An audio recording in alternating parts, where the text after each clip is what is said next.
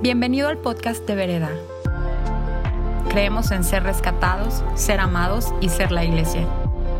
Queremos que en tu día a día puedas encontrar a Dios donde quiera que te encuentres y esperamos que Él te hable a través de este mensaje.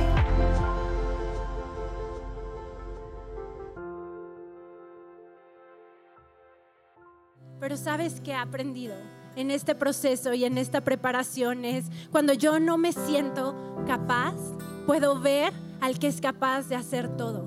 Cuando yo de verdad digo, no puedo, Él me dice, yo te dice, yo puse algo especial en ti que no he puesto en absolutamente nadie. Y hoy quisiera compartirte eso. Yo hoy quisiera compartir que muchas veces nos podemos sentir pequeños, nos podemos sentir que nosotros no, o el mundo alrededor nos ha dicho, tú no, o bajo ciertos estándares no somos no merecemos, no accedemos. Pero sabes que Dios, Jesús, Él dice sí. Y Él puso un pedazo de su corazón tan particular en ti, tan particular en mí, que absolutamente nadie más puede reflejar esa parte de su corazón. Así que cuando yo me siento incapaz, cuando yo me siento que no puedo, recuerdo que Él me ve capaz, que Él me dice, he puesto algo en ti que no he puesto en nadie. Y sabes que eso es real para ti, eso es real para mí. Y donde sea que tú estés, donde sea que te pares, tienes lo que se necesita, porque tienes a Jesús, porque tienes su sí. Y ese es el sí que más importa. Y habrá voces y habrá circunstancias que te van a decir no. Incluso tu mente te puede descalificar pero quien nunca te descalifica, hagas lo que hagas, es Dios. Nada, absolutamente nada tan grande puedes hacer como para que Dios te ame menos, ni puedes hacer algo tan, tan, tan bueno para que te ame más. Él ya nos ama, ya estamos capacitados. Y hoy estamos aquí, y hoy es mi gran privilegio poder compartir algo de su corazón. Y, creo que yo podría, ¿no? Eh, preparar muchas cosas, decir muchas palabras, pero si Dios no está aquí, no sirve de nada. Y mis palabras estoy 100% segura que la vas a olvidar, pero lo que no vas a olvidar es cómo Dios te habló, cómo Dios te encontró el día de hoy, qué te dijo, qué te mostró, cómo te abrazó. Y así que hoy es mi privilegio poder hablar de Él, pero el mayor privilegio es que Él está aquí. Así que, ¿por qué no me acompañas a orar un momento? Cierra tus ojos ahí donde sea que tú estés y concéntrate en Dios, porque Dios está aquí. Ese Dios que es todopoderoso, que hablábamos, que adorábamos, que cantábamos hace un momento. Y cuando Él viene, Él no viene en un pedacito, Él no viene y te da migajas, Él viene y te da todo. Y Él está enfrente de ti y te quiere dar todo. Y ha dispuesto un banquete frente de ti. Y hoy Hoy simplemente es qué te quieres llevar. Y hoy te pregunta qué quieres tomar. Así que ahí dispón tu corazón y vamos a, a orar. Dios, gracias. Gracias, Padre, porque tú has dispuesto esa mesa frente a nosotros. Gracias porque cada vez que te buscamos, tú estás ahí. Tú nunca te vas, tú nunca te has ido, tú siempre estás dispuesto, tú siempre estás disponible para darnos muchísimo más de lo que podríamos imaginar, pensar, soñar o pedir. Y el día de hoy te pido, Espíritu Santo, que tú vengas, que tú hables, que tú fluyas y que cada persona que estemos aquí nos salgamos animados, nos salgamos llenos llenos de ti, nos salgamos llenos de tu presencia. En el nombre de Jesús, amén. Amén. Pues seguimos en la serie de Josué y, y creo que algo que me encanta de Josué, ¿no? mientras estaba preparando este mensaje, es ver quién era él. Y Josué es el sucesor de Moisés. Y Moisés dice en la palabra en Éxodo 33 que Moisés hablaba cara a cara a Dios, como quien habla con un amigo. Entonces, ese amigo de Dios es Josué, el que viene a, eh, ser su sucesor, el que va después de él. Moisés que había eh, liderado al pueblo, ¿no? De Israel libre de Egipto, se había abierto el Mar Rojo, estaban liderando y en ese momento, ¿no? Pasan 40 años en el desierto y hacia el, hacia el final, Moisés bendice a Josué para que Josué sea su sucesor. Y, y Dios mismo habla a Josué y le da una promesa. Y quisiera que leyéramos en Josué 1, del 5 al 9, esta promesa que Dios le está haciendo a Josué. Nadie podrá hacerte frente mientras vivas, pues yo estaré contigo, como estuve con Moisés. No te fallaré ni te abandonaré. Sé fuerte y valiente, porque tú serás quien guía a este pueblo para que tome posesión de toda la tierra que juré a sus antepasados que le daría. Sé fuerte y muy valiente. Ten cuidado de obedecer todas las instrucciones que Moisés te dio. Y sigue, y en el 9 dice, mi mandato es, sé fuerte y valiente. No tengas miedo ni te desanimes, porque el Señor tu Dios está contigo donde quiera que vayas. Donde quiera que vayas. Y esta promesa es real para hoy, hoy para nosotros, Vereda. Dios no nos fallará, no nos desamparará. Así como estuvo con Moisés, así como estaba disponible, así como era su amigo, así a través de Cristo, hoy tú y yo podemos tener acceso a ese Dios infinito. Y hoy esto es tan cierto como era en ese momento. No te fallaré ni te abandonaré.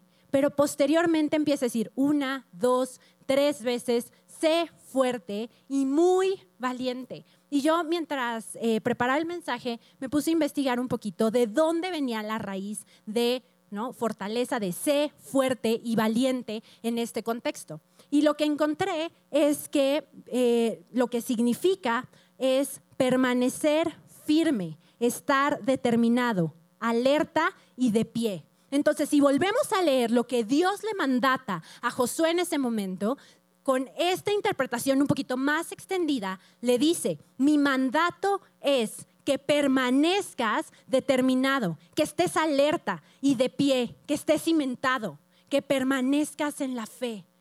Y ese, ¿sabes por qué le diría? Permanece, si no es que van a venir circunstancias donde Josué tiene que agarrar y tiene que permanecer y tiene que recordar. Es cierto, hay una promesa y ese es el fundamento. La promesa es, no te dejaré, no te desampararé, pero tú esfuérzate y sé valiente, permanece determinado, camina, estate cimentado. Y, y vaya que las semanas pasadas hemos visto que eso sucedió con Josué. Hubo muchos momentos en los que Josué tuvo que ir a recordar y a ser fuerte y valiente, a mantenerse determinado, a pesar de que las condiciones externas eran adversas. Y él lo hizo, ¿no? Y vemos primero cómo abre el río Jordán, cómo, cómo derrocan a Jericó. Ay, veíamos la semana pasada con Scott, no, perdón, antepasada, esa eh, tomar y derrotar a esos cinco reyes, que son cinco reyes que muchas veces siguen de pie en tu vida y en mi vida. Y después, la semana pasada nos contaba Benny sobre esa tierra prometida, sobre esa promesa, sobre a dónde vamos. Pero nos decía en el capítulo 13 de Josué, pero todavía falta mucha tierra. Le dice, ¿qué onda con los jebuseos? Falta, falta. ¿Por qué? Porque la promesa de Dios permanece, es infinita. Y eso a mí me da esperanza, me da esperanza saber que siempre hay más, porque tenemos un Dios infinito. Y ahí es justo donde el día de hoy tengo eh, el honor de compartir, hemos llegado al capítulo 14. Entonces, en el capítulo 14 de Josué, del 6 al 15, nos encontramos a esta personita que es Caleb. Y aquí tenemos a Josué que ya, ¿no? ya derrotaron, está repartiendo la tierra y Caleb llega y le dice, oye, ¿te acuerdas? A mí me toca Hebrón. Dios me prometió esa tierra. Y vamos a leer, es un poquito largo, pero creo que está lleno de mensajes y lleno de elementos que nos van a hablar el día de hoy. Así que Vamos a leer, por favor. Ahí está. Caleb solicita su tierra y dice en el 6, una delegación de la tribu de Judá, dirigida por Caleb, hijo de Jefoné, el ceneseo, se presentó ante Josué, quien estaba en Gilgal. Caleb le dijo a Josué, recuerda lo que el Señor le dijo a Moisés, hombre de Dios, acerca de ti y de mí cuando estábamos en Cades Barnea. Yo tenía 40 años cuando Moisés, siervo del Señor, me envió desde Cades Barnea a que explorara la tierra de Canaán. Regresé y di un informe objetivo de lo que vi. Pero los hermanos que me acompañaron asustaron tanto al pueblo que nadie, Nadie quería entrar a la tierra prometida. Y me encanta lo que dice aquí Caleb. Por mi parte, seguí al Señor mi Dios con todo mi corazón. Así que ese día Moisés me prometió solemnemente, la tierra de Canaán, por donde recién caminaste, será tu porción de tierra y la de tus descendientes para siempre, porque seguiste al Señor mi Dios con todo tu corazón. Ahora, como puedes ver, en estos 45 años desde que Moisés hizo esa promesa, el Señor me ha mantenido con vida y buena salud tal como prometió. 45 años y me ha mantenido con vida y buena salud tal como lo prometió. Incluso mientras Israel andaba vagando por el desierto. Ahora tengo 85 años. Estoy tan fuerte hoy como cuando Moisés me envió a esa travesía y aún puedo andar y pelear tan bien como lo hacía entonces. Así que dame la zona montañosa que el Señor me prometió. Tú recordarás que mientras explorábamos, encontramos allí a los descendientes de Anac, que vivían en grandes ciudades amuralladas. Pero si el Señor está conmigo, yo los expulsaré de la tierra, tal como el Señor dijo. Y sigue adelante diciendo, entonces Josué bendijo a Caleb y ¿no? le dio esa tierra. Hebrón todavía pertenece a los descendientes de Caleb, porque él siguió al Señor, Dios de Israel, con todo su corazón, y la tierra descansó de la guerra. Este pasaje creo que está lleno y hay tantas cosas, tantos elementos que podemos tomar, que podemos profundizar, que Dios nos puede hablar, pero hoy lo que yo quiero hacer es compartirte un poco de eh, lo que yo estudié, lo que Dios me hablaba y que siento que el día de hoy es una invitación para ti y para mí, para que tomemos posesión de esas promesas que nos han sido dadas. Y fíjate cómo dice en el versículo 12 que era una zona montañosa que sí, eran grandes ciudades amuralladas, pero si el Señor está conmigo, yo los expulsaré. Y la realidad es que sí, sí era una situación complicada, era una situación difícil, era una situación que estratégicamente estaba en desventaja, porque una zona montañosa está en lo alto, y no soy militar ni, ni estratega eh, de este tipo de emboscadas, pero es muy claro que siempre que hay alguien en la cima, tiene una ventaja sobre quien está abajo. Si es cierto que había murallas, si es cierto que los descendientes de Anak eran gigantes, que eran fuertes, pero Dios estaba con él, pero Dios estaba con Caleb y Caleb caminó en ese punto. Y me gustaría que recordáramos a lo mejor quién era Caleb. Y a lo mejor lo recuerdas muy bien, pero Caleb eh, en números 13 vemos que Moisés antes de, eh, bueno, de entrar en esta expedición, cuando están, eh, manda a 12 espías para que vayan a ver la tierra de Canaán, ¿no? uno de cada tribu. Y entre ellos, vemos en el 1327, están Caleb y está Josué. Y, eh, perdón, un segundito. Bueno, está Caleb y está Josué. Y de la tribu de Judá va Caleb y de la tribu de Efraín dice en el versículo 8 que envía a alguien que se llama Oseas.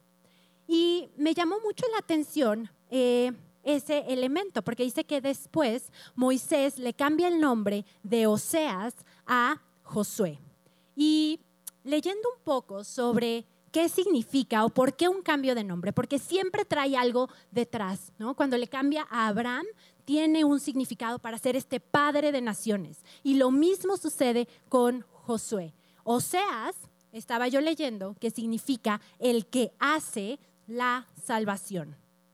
Mientras que Josué significa Jehová es la salvación. Dios es la salvación. Entonces, antes de ir a explorar la tierra, Moisés le cambia el nombre, enfatizando esta perspectiva, enfatizando que no es Josué o no es Oseas en sus fuerzas, no es por su capacidad. Él no es quien va a poder llevarse el crédito de su salvación, sino que es Dios, Jehová, el Señor, quien es la salvación. Y vemos esto cómo se cumplen las promesas, cómo Dios es el que pelea las batallas. Y claro, hay una parte que le toca a Josué. Le toca esforzarse, le toca ser valiente, le toca obedecer todo lo que Dios le había dado a Moisés. Le toca obedecer la voz de Dios. Pero quien pelea es Jehová, quien pelea es el Señor. Y con esta perspectiva es que Caleb y Josué van junto con los otros diez a explorar la tierra de Canaán y se van por 40 días. Y entonces, en estos, eh, a su regreso, quiero eh, leerles cuál es el informe que le dan sobre, eh, sobre lo que sucedió.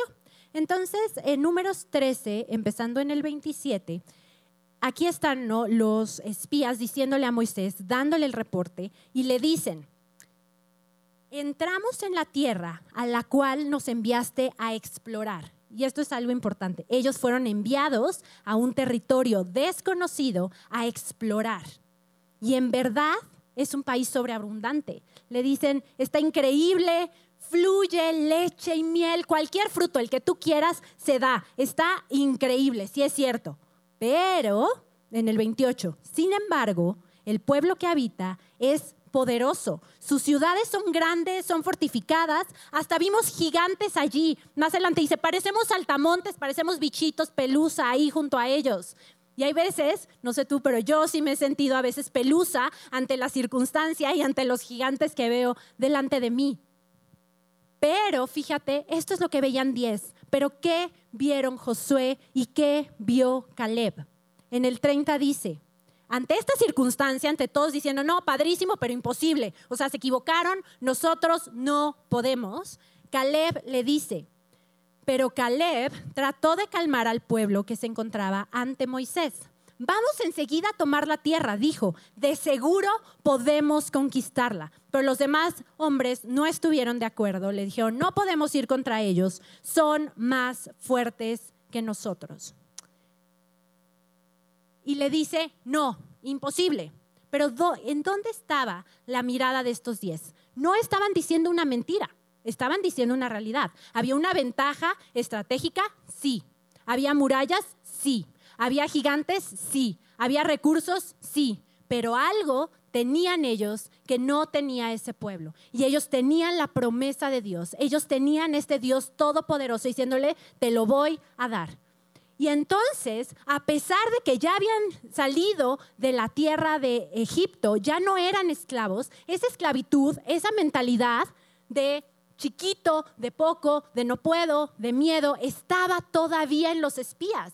Y los espías decían, no, no, no puedo, yo me quedo aquí. No, pero Caleb y Josué, Josué que ya sabía que Jehová es la salvación, dijo, sí, vamos. Y más adelante eh, me encanta porque Dios responde, ¿no? Porque el pueblo entonces dice, no, no podemos, y empiezan y dice la palabra que van y ya los quieren apedrear a estos dos locos que dicen que sí podemos, no podemos y los van a apedrear. Y entonces ahí están Moisés y Aarón y les dicen, no, esperen. Y me encanta que Dios habla y Dios le dice eh, a Caleb que él tiene un corazón diferente en números 14, 24 dice, sin embargo, mi servidor Caleb, no, aquí le está diciendo Dios al pueblo, ¿saben qué?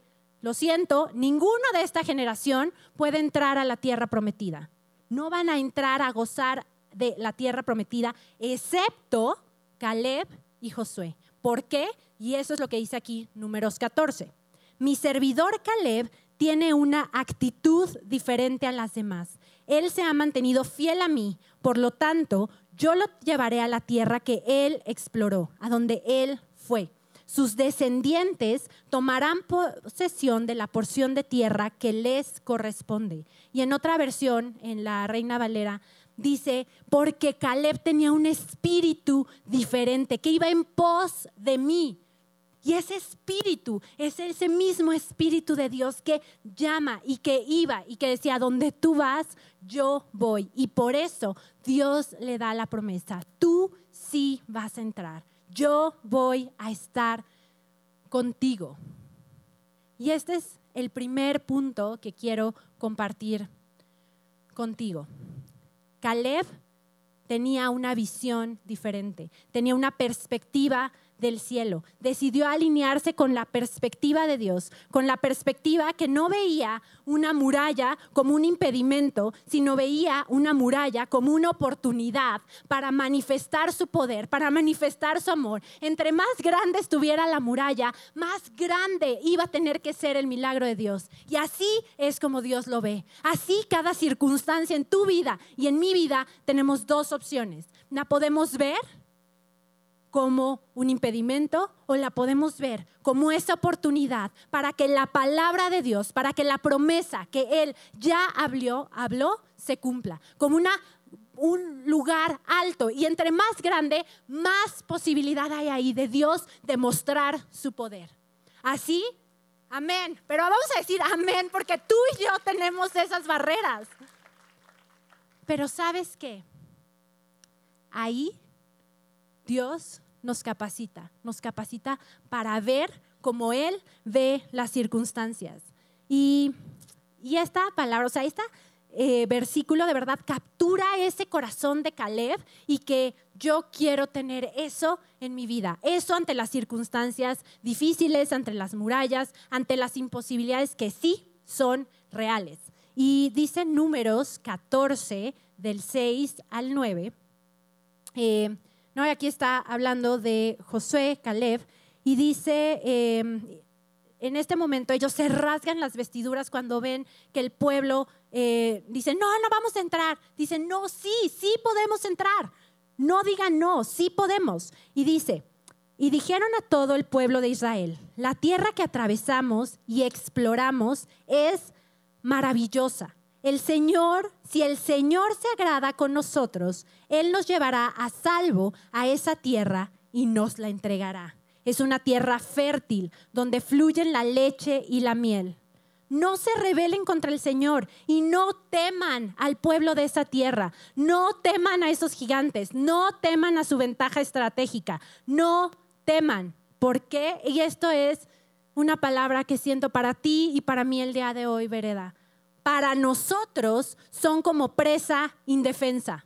Para el mundo sí son grandes, para el mundo sí son fuertes, pero para nosotros son como presa indefensa. Ellos no tienen protección, pero el Señor está con nosotros. No les tengas miedo. No les tengas miedo Puede ser una circunstancia, pero para mí, si la voz de Dios está sobre mi vida, si Él ya lo prometió, sé que lo va a cumplir. Sé que son presa indefensa. Amén. Entonces, número uno, Caleb vio con la perspectiva del cielo. Caleb vio con la perspectiva, como Dios veía esta circunstancia y no como él la podría ver humanamente. Número dos, Caleb le creyó, ¿no? Como dice la palabra, porque él creyó en mí con todo su corazón, porque su espíritu fue en pos de mí. Creerle a Dios. ¿Y sabes cómo podemos creerle? Por quien Él es, por quien Él ha demostrado ser, por su carácter, por su fidelidad. Y Él es tan bueno que nos ha dado infinidad de, eh, de ejemplos de quién es Él. Y en la Biblia y en esta palabra podemos encontrar muchísimo de quién es Él. Y en mi vida y en tu vida te puedo decir, hay un testimonio de quién es Él, de cómo cambió mi perspectiva, de cómo me salvó, de cómo cuando había rechazo en mi vida, Él dijo sí. Y eso, por eso, me da también ese combustible para creer quién es Dios, por quien Él es, por quien Él ha demostrado ser. En este momento tenemos que el pueblo de Egipto, perdón, el pueblo que había salido de Egipto, uno, había cruzado el mar rojo, ellos habían visto cómo se había levantado delante de ellos y Dios estaba día tras día, tras día, tras día. Los diez se concentraron en todo lo que no había, pero Caleb y Josué concentraron en lo que Dios sí había hecho, en lo que Dios sí había manifestado, en cómo había abierto el mar. Y podemos concentrarnos en el no, podemos concentrarnos, no decían, ay, nos vamos a morir, no, aquí sin comida, estábamos mejor en Egipto, aquí quieren, nos está mandando el matadero. Pero decía Caleb y Josué, ellos habían visto quién era Dios, había visto que era un Dios que había pasado por estas plagas en Egipto y a ellos los había saltado. A ellos los había saltado, a ellos les había dicho, yo voy a ir contigo. Para ellos había abierto el mar rojo, para ellos había usado a alguien que era un nadie y lo había hecho un líder. Así que dijo, sí, te puedo creer con todo mi corazón por tu carácter, por quien tú eres. Amén. Entonces, tenemos dos elementos aquí. Había una promesa de Dios. No te fallaré, no te desampararé. Caleb dice, va. Veo esta eh, montaña, veo esta imposibilidad como una posibilidad. Lo veo desde tu perspectiva. Uno. Dos, te creo por quien tú eres y por quien tú has demostrado ser. Tres, ¿qué más haces? Te creo, veo desde tu perspectiva. Acciona. En ese momento, Caleb accionó. Caleb obedeció. Caleb permaneció. Y si recordamos, ahí en el, en el capítulo 14 nos está diciendo que habían pasado 45 años desde que él había recibido esa promesa. 45, 40 vagando por el desierto, 5 donde ya estaban ahí repartiéndose, luchando, viendo todas estas batallas en una nueva generación, 45 años. Y yo me imagino ¿no? En alguno de esos momentos, tal vez, creo, que Caleb se pudo haber sentido desanimado. Vemos a, aquí lo que leemos es, sí, él estuvo y él se mantuvo, pero en esos momentos hay posibilidad de que se haya sentido desanimado, que haya sentido a lo mejor, no, ha pasado el tiempo, ya se me fue el tren. O sea, 45 años, no me estoy haciendo más joven, pero Dios sí lo estaba perseverando. Y lo que él sintiera no determinaba la realidad sobre su vida. ¿Y sabes qué? creo que Dios muchas veces, en muchos ámbitos de nuestra vida, ha hablado promesas, ¿no? Ha hablado circunstancias y no las hemos visto pasar. Pero sabes qué? Si tú y yo obedecemos y permanecemos confiados en su carácter, confiados en quién Él es, Él puede hacer algo tan extraordinario, tan sobrenatural como lo que hizo con Caleb. ¿Por qué? Porque Él lo mantuvo. ¿Cómo dice? Han pasado 45 años y tengo la misma fuerza que cuando yo fui a explorar. Tengo la misma fuerza y eso es sobrenatural. Eso es sobrenatural. Y hay veces que Dios se presenta de una manera sobrenatural con un milagro, súper evidente, así, ¡fum! Se abre el mar, se abre. Pero hay veces en las cuales el milagro está en perseverar. El milagro y lo sobrenatural está en que voy caminando y mientras camino no me hago más viejo. Mientras camino me sigo acercando a la promesa. Y cuando otros pueden decir, mm, mira, Dios le había prometido y 45 años y nada, Caleb sabía en su corazón que había un sí. Y sabía que esta palabra que viene en Isaías 40, em, 31, que dice, en cambio, los que confían en el Señor encontrarán nuevas fuerzas, volarán alto como las alas de las con, como con las alas de águila, correrán y no se cansarán, caminarán y no se, se desmayarán. Esto, vereda, tú y yo sabemos que el cielo está aquí en la tierra y el cielo está en obedecer y está en permanecer. El cielo está aquí. El cielo está en que mientras camino, sé que Él me guarda. Sé que yo puedo caminar y voy a volar alto. Y eso quiere decir que me voy a tener que esforzar. Y eso quiere decir que voy a tener que permanecer a lo mejor, y no se oye muy lindo, 45 años esperando la promesa. Pero, pero si Dios dijo, lo va a hacer. Y así confiando, voy a encontrar nuevas fuerzas. Amén, ¿verdad? Entonces, hoy yo sé que hay muchas veces que nos hemos equivocado, que hay muchas veces que decimos, híjole, yo ya no me lo merezco. Hay muchas veces que dicen, ah, pues sí, pero yo ya me quedé corto. Pero Dios es un Dios de oportunidades infinitas.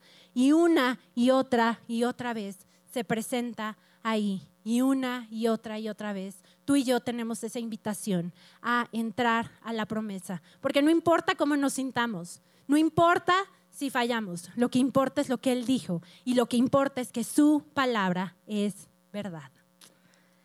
Amén. Y entonces, uno, ¿qué hizo? Vio con su visión. Dos, le creyó. Tres, obedeció y permaneció. Y cuatro, es un punto que tiene que ver con esta idea de explorar, de un explorador. ¿Y quién es un explorador? Un explorador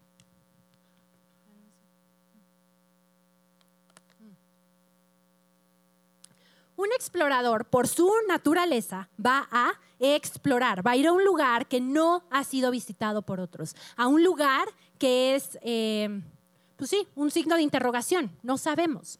Un explorador es aquel que va por esa ruta y va trazando y va marcando un camino. Y en ese camino puede ser que se retrase, en ese camino puede ser que eh, a lo mejor se cayó, se equivocó, se tardó, pero sabes que cuando termina la exploración, el explorador dibuja un mapa. ¿Para qué? Para que otros no tengan que pasar por los mismos errores que él pasó, para que otros puedan hacerlo mucho más rápido y para que entonces de ahí podamos explorar muchísimo más. Y eso es lo que Caleb era, un explorador. Y decía Andrea hace ratito, eh, o para quien no sepa, yo estudié relaciones internacionales, doy clases de eso. Entonces, mientras escuchaba esto de explorador, me acordaba de mis clases de eh, historia de Norteamérica. Y me acordaba que cuando llegaron a Estados Unidos, los primeros colonizadores se establecieron en la costa este, no eran las 13 colonias. Y en 1802 eh, envían a un par de señores, Lewis y Clark, a una expedición hacia el oeste, porque para allá no tenían ni idea hasta dónde llegaba, cuánto era, qué había, qué no había.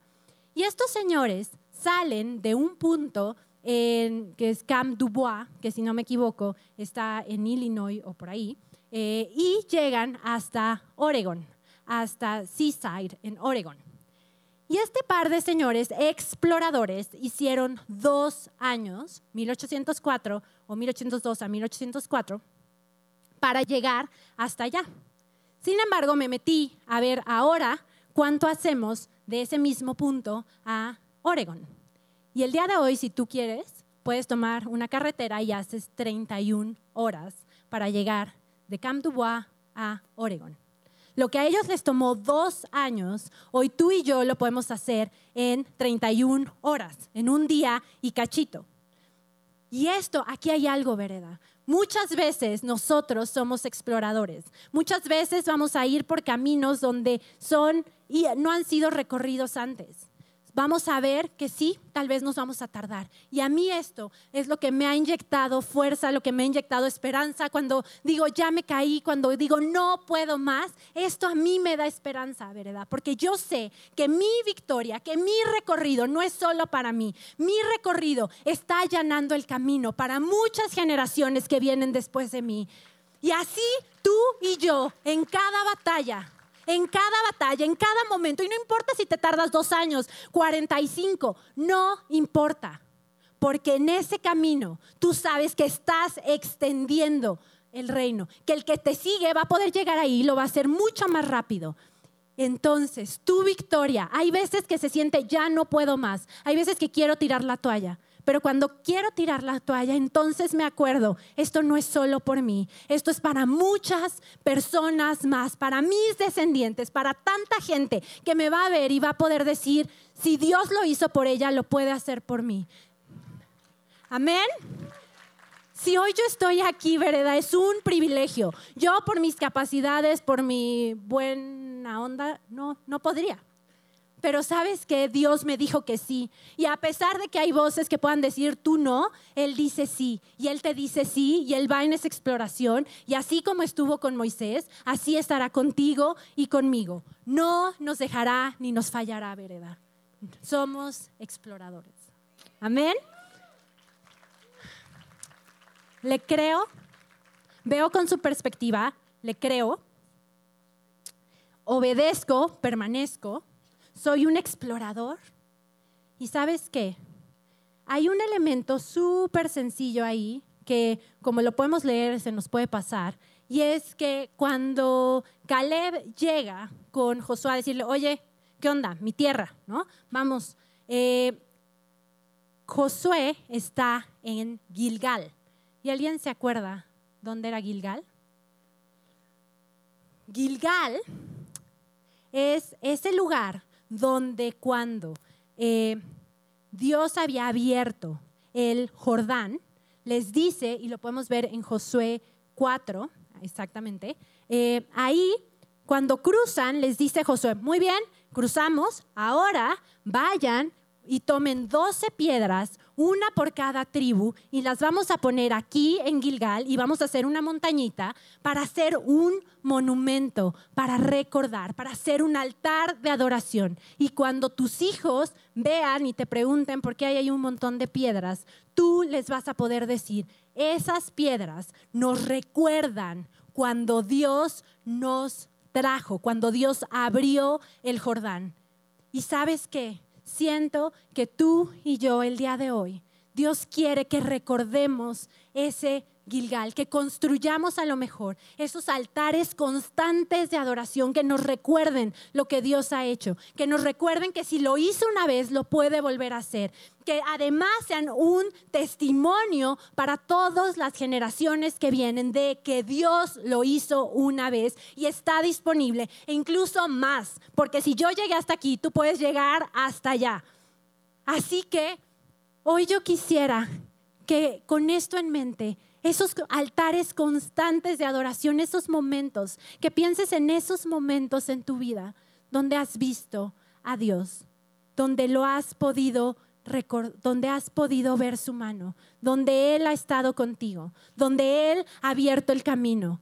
¿Qué te ha dicho? ¿Qué te ha dicho? O a lo mejor tú dices, no, es que yo no me acuerdo de nada que me haya dicho yo te tengo una noticia, ya hay una, solo una cosa que siempre podemos regresar a esa, y es Jesús. Jesús vino y dio su vida por ti y por mí para que tengamos acceso. Si hoy estamos aquí sentados, respirando, tenemos algo que agradecer.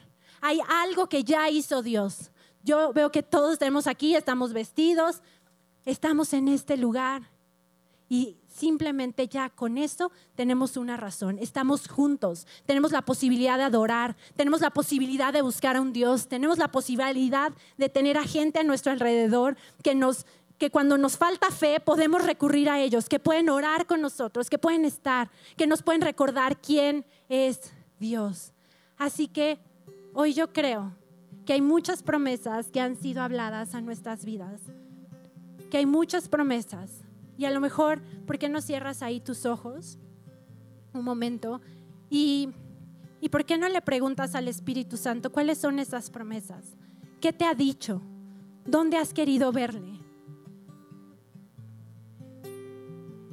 Y hoy siento que Él, que él te quiere decir que siguen siendo ciertas, que no importa el tiempo que haya pasado, Él va a perseverarte, Él va a preservarte.